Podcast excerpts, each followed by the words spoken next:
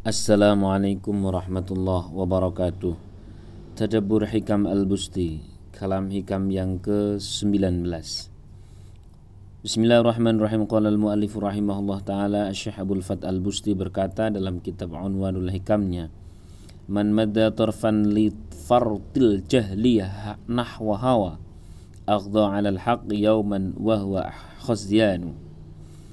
Sesiapa orang yang mengumbar pandangan matanya untuk hawa nafsu karena kebodohan, maka pada suatu hari nanti dia akan sulit membela kebenaran dan dalam keadaan terhina. Saudara-saudari, teman-teman rahimakumullah, intinya siapa yang menjaga pandangan, maka insya Allah ia akan selamat. Dan siapa orang yang mengumbarkan pandangannya, maka ia pasti akan mendapatkan madarat-madarat bahaya-bahaya atasnya. Pandangan di sini ada dua. Pandangan mata zahir, yakni dua mata kita, dua bola mata kita itu. Dalam bahasa yang sering kita dengar adalah an-nadratul ula laka wa nadratul tsaniyah alaika. Pandangan yang pertama adalah rahmat dari Allah, adalah keuntungan untukmu namun pandangan yang kedua dan berikutnya adalah madarat berbahaya untukmu. Maka tentu yang disebut dengan pandangan pertama bukanlah pandangan ketika awal kali melihat terus dilihat itu pertama terus bukan. Pandangan pertama yang dimaksud adalah penglihatan spontan. Penglihatan spontan ketika seorang pria melihat wanita, seorang wanita melihat pria, penglihatan spontan itu adalah bonus dari Allah dan boleh jadi di sana ada rahmat Allah. Namun bila diterus-teruskan apalagi dicuri-curi penglihatan pandangan maka pasti itu membawa bahaya dan madarat. Kita tahu seorang revel Sayyidina Umar radhiyallahu an. Beliau ini orang yang singa saja takut, setan saja nyimpang ketika bertemu dengan beliau. Satu ketika beliau tidak sengaja lewat dan di depannya ada seorang wanita maka beliau sesegera mungkin untuk ke depan. Lalu ditanya oleh sahabat yang lain, kenapa begitu dan beliau menjawab, lebih baik aku berjalan di belakang seekor harimau daripada aku harus berjalan di belakang atau di sekeliling wanita. Maksudnya adalah sedikit pun Umar bin Khattab tidak takut dengan singa. Yang ia takutkan adalah berjalan di belakang wanita adalah dosa, kemungkinan fitnah, madarat-madarat, keterhinaan-keterhinaan kelak di hadapan Allah untuk mempertanggungjawabkan ketika sampai beliau itu salah melihat pandangan yakni wanita yang bukan hak Hal ini pernah terjadi pada seorang nabi yang nabi tersebut juga seorang nabi yang gagah perkasa.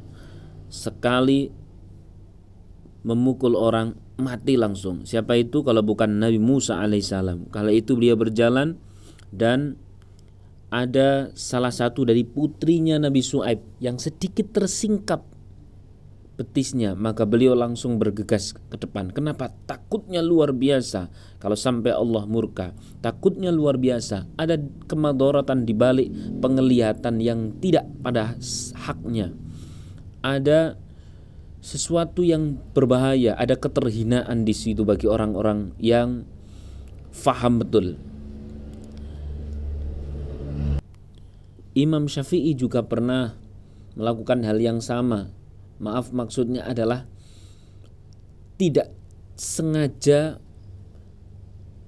terjadi sesuatu yang mirip-mirip atau sesuatu yang sama. Kala itu beliau berpapasan dengan seorang wanita dan langsung pergi begitu saja. Kenapa? Kata beliau itu akan menghilangkan menum, menghilangkan ilmu, menghilangkan hafalan, menumpulkan uh, keilmuannya.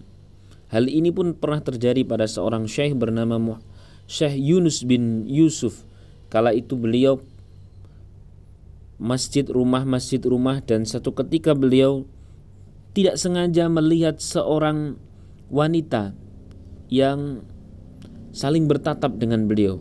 Seketika beliau beristighfar dan langsung berdoa ya Allah kalau mata ini sampai melihat apa yang bukan haknya dan kelak di akhirat akan mempersulitku di hadapan engkau maka ya Allah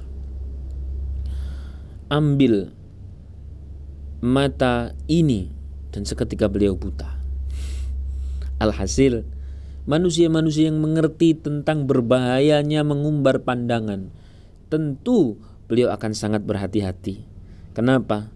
Karena dengan mengumbar pandangan ternyata akan ada banyak sekali kemadorotan-kemadorotan baik di dunia maupun di akhirat. Saudara-saudara rahimakumullah itu pandangan mata zahir. Ada pula pandangan yang tidak kalah berbahaya, mengumbar pandangan yang tidak kalah berbahaya, yakni mengumbar pandangan dengan mata yang ada di dalam hati. Maksudnya bagaimana? Saat kita melihat orang lain dengan pandangan merendahkan, itu berbahaya. Saat kita melihat orang lain dengan pandangan suudon, itu berbahaya. Saat kita melihat orang lain dengan pandangan dengki, itu pun berbahaya.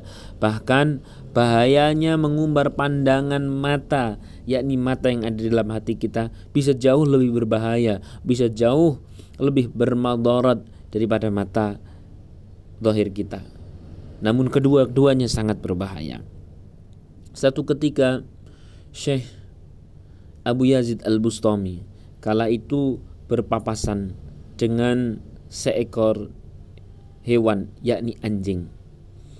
Lalu kemudian karena anjing itu dekat sekali dengan beliau, maka beliau mengangkat sedikit jubahnya.